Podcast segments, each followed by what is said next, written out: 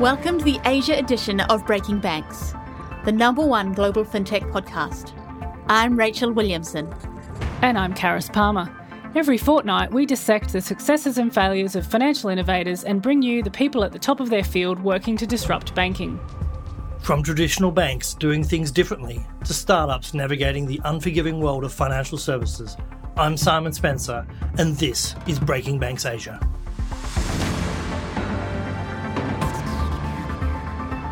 Hello and welcome to 2024. I'm your host, Rachel Williamson, and on the show today we have Richard Turrin back with us. Welcome, Richard. How are you doing? Hi, Rachel. I'm great, and thank you for having me on at the start of 2024 because it's going to be a big year. It is going to be a huge year. Now, for anyone who doesn't already know Richard or his newsletter Cashless, he is an authority on tech innovation and digital transformation and is also one of the world's leading experts on China's digital yuan, which we will get into on the show. So, Richard, what are you watching in fintech in China this year? For me, the big issue will be the digital yuan. And it's not just because I wrote a book about this and I love it, but it's really going to be the year where it matters. Now, let me explain. So far, the digital yuan has been rather quiet in the sense that there everybody knows that it's under trial, it's available, I have it, I can use it to buy, you know, buy sodas or whatever from the vending machines in the metro.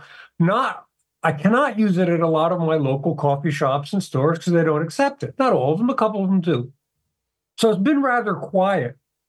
That quiet ended, actually, it ended this November and December, and we're going to see more of this quiet being broken because what's happening is the digital yuan has been used for the first few cross border transfers.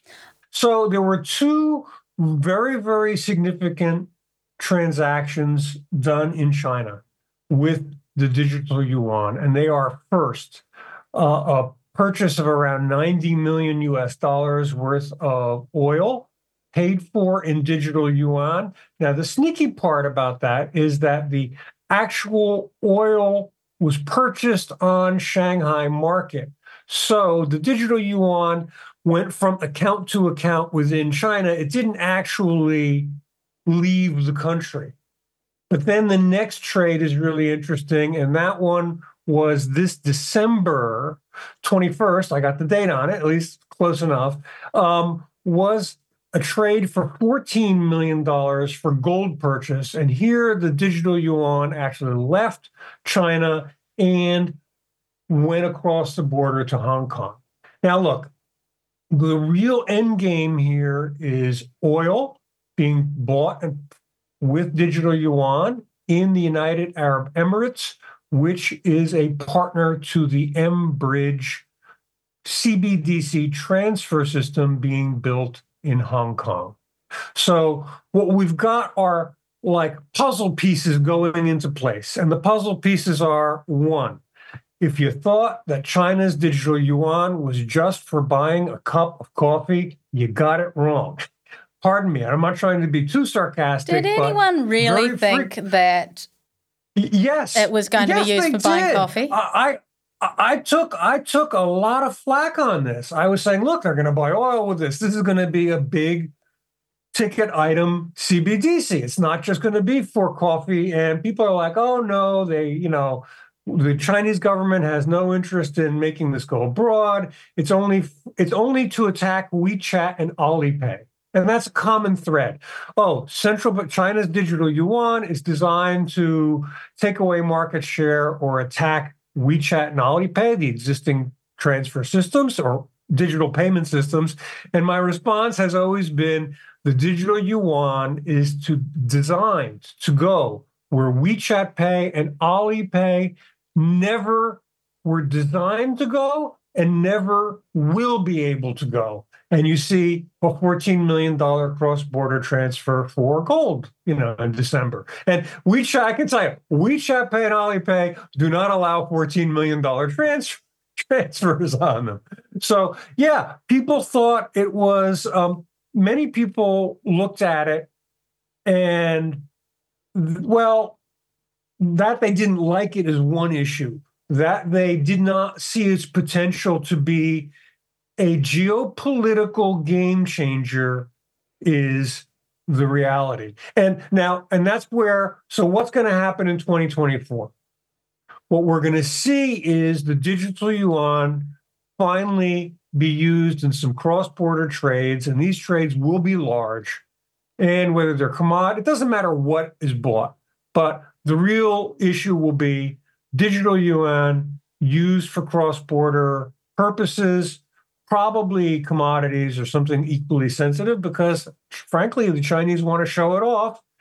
And that is going to put it on the map as going from, oh, we think it's something to watch to oh my god we really do have to watch this. And i warn i've been warning people for years about it and 2024 is when it's going to happen. So there's other things going on in china but that's that's that's uh, i think geopolitically the most interesting i'd like to put something to you in our last episode we were talking with economist richard holden and he put into words western fears around china and a global cbdc namely that he doesn't trust a non democracy that has shown itself to be very happy to reach deeply into the lives of its citizens using their power over a global currency in a benign way and acting in global interests. And I'd like to know basically what's your response to those fears? And why why not people that, should be squeamish? I'm going I'm going berserk. Are you kidding me? Do you realize why this is happening?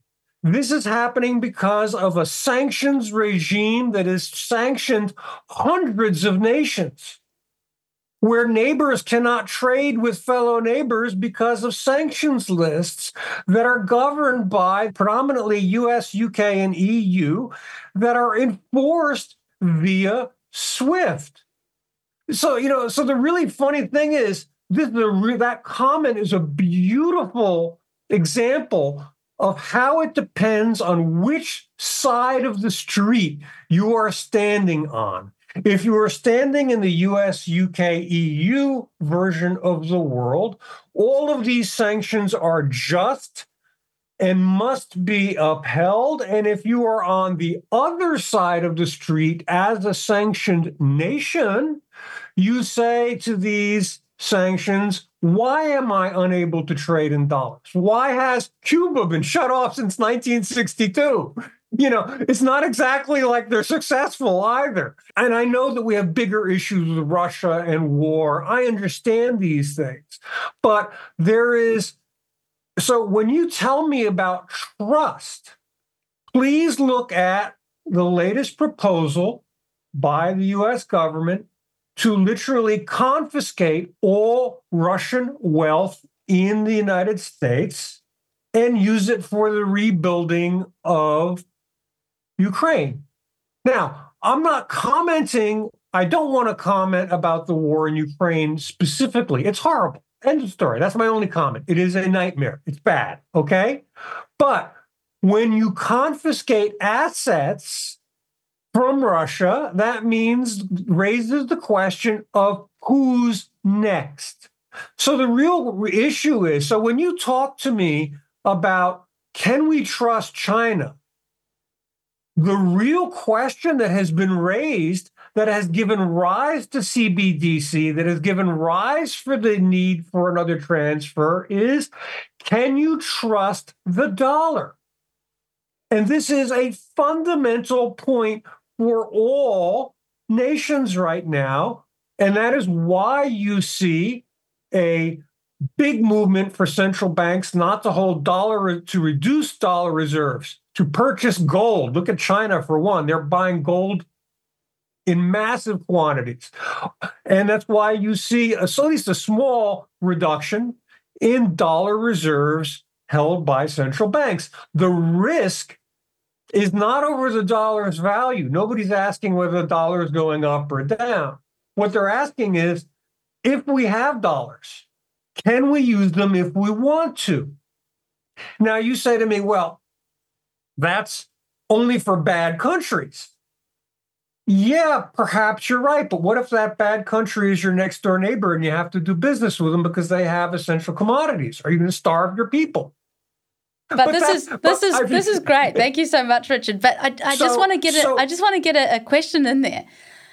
Effectively, you're replacing one hegemon with another, and anticipating that the new one will act in your interests.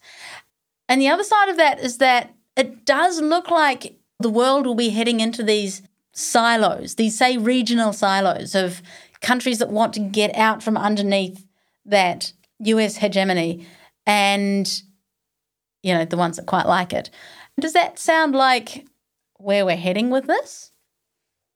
Well, okay. First of all, you know, there's sort of two issues. One is how do you define a hegemon? China, for all of its business, is really sort of funny. The one thing you don't see ever is, oh, by the way, we're China. You should adopt our political system. Hi, we're China. We're going to make you communist. So that's number one. So if you're doing business in digital yuan, doesn't mean that you are subservient or subject to China's political influence. Let's just call it that. All right. I think that's the simplest way. And the answer is you're already doing business with China. You're buying goods and services from China, and you're buying them in the most expensive way possible because you're taking your local currency, you convert it into US dollar, that's one foreign exchange hop, and then you take US dollar and convert it into Chinese yuan to buy this stuff from from China. So when you go to digital yuan, you're still buying from China, but now you're going to buy it in digital yuan. You'll have one hop from Oz to digital yuan and a instant settlement across borders at a very, very low price. That, that's the future we're looking at. But, you know, the funny thing is, so the, the reality is China, as the world's largest exporter, basically means that most of the planet is doing business with China in some way, shape, or form already. So the concept that by changing the means of payment from US dollar to Chinese yuan would somehow make you obliged or otherwise uh, politically connected to China is an absurdity. Look, I get it.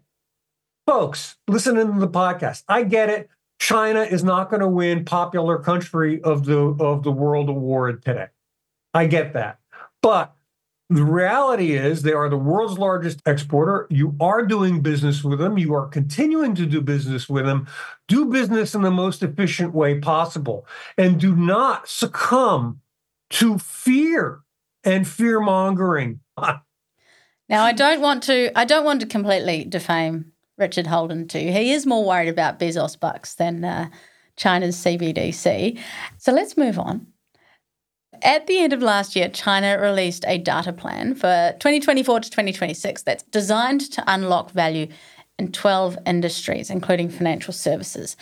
How do you think this plan might influence the fintech sector? Oh, that's a, that's a great question. And the answer is it's going to have a tremendous impact on fintech. And the reason is because data is recognized in China as a commodity, it's treated as a commodity. And in the future, we will see more of this data going to the data markets. In Shanghai, up in uh, one of the in Beijing, and there's a couple of others where there are actually platforms that have been built so that you can buy and sell data legally. Now, this is a really big thing because it legalizes what data is being sold, what you're going to do with it, so that you don't have a data free for all like we have in the West. Let me explain. Somebody will say, well, we have data in the West and it's sold. Yes, it is. It's sold through data brokers. And most people don't even know that this is all happening. It's all happening under the table and not in the open. So what China is doing is it set up these data trading facilities, markets, exchanges, and um, they're not doing a lot of business now, but they are starting to take, say, utility data, sensor data from Shanghai's roads. So Shanghai government, for example, has sensors on the roads. They can tell how many cars are going through 24 hours a day.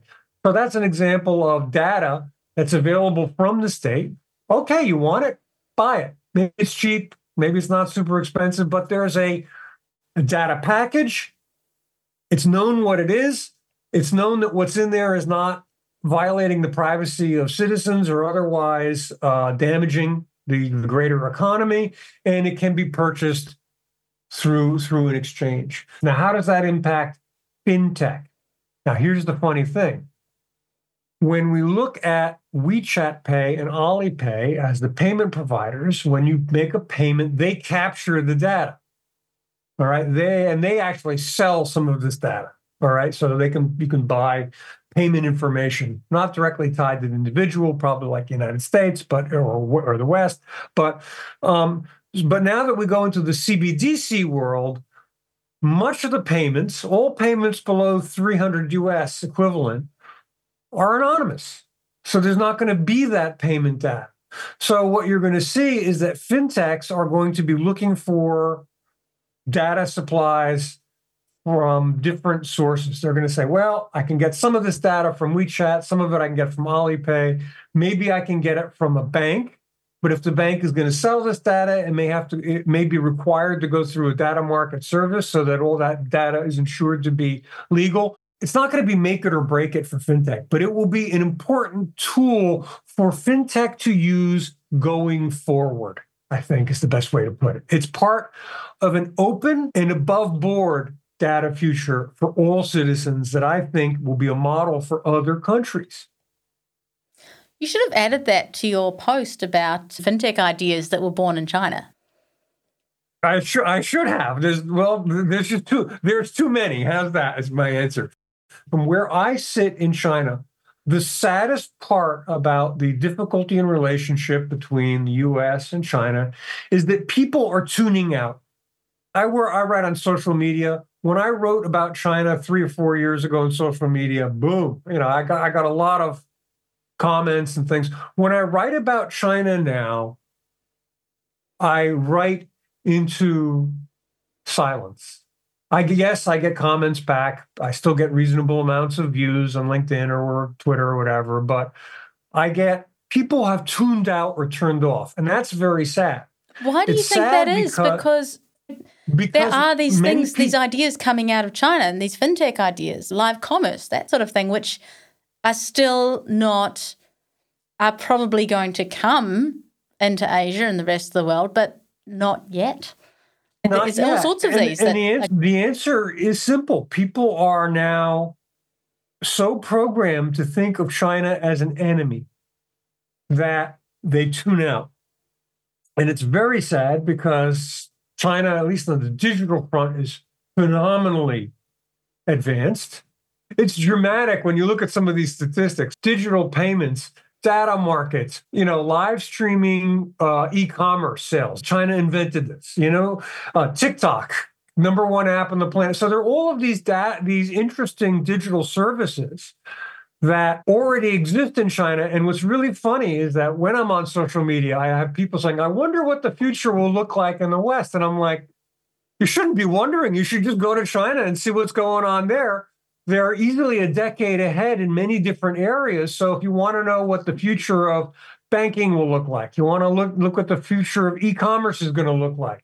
You want to. Yeah, there are so many questions that can be answered by looking at China, and it's not that the rest of the world will immediately copy exactly what China did, but it'll be a different flavor of ice cream. What flavors the, do you think are coming out of China in the next year to five years? Oh boy. Um, that's a really good question. And I think that the flavor of choice is going to be globalization, where you see China's large digital companies are going to go global. And I don't think there's any putting the genie back in the bottle. Okay, so let's look at a great example. Let's look at Alipay, which is obviously the you know the payment system. So there's now a service called Alipay Plus. And what Alipay Plus does, it has taken many QR based payment systems throughout Southeast Asia. And it gave them a platform so that now, if I have Alipay in China, which I do, I can go to Thailand and I think it's TruePay in Thailand.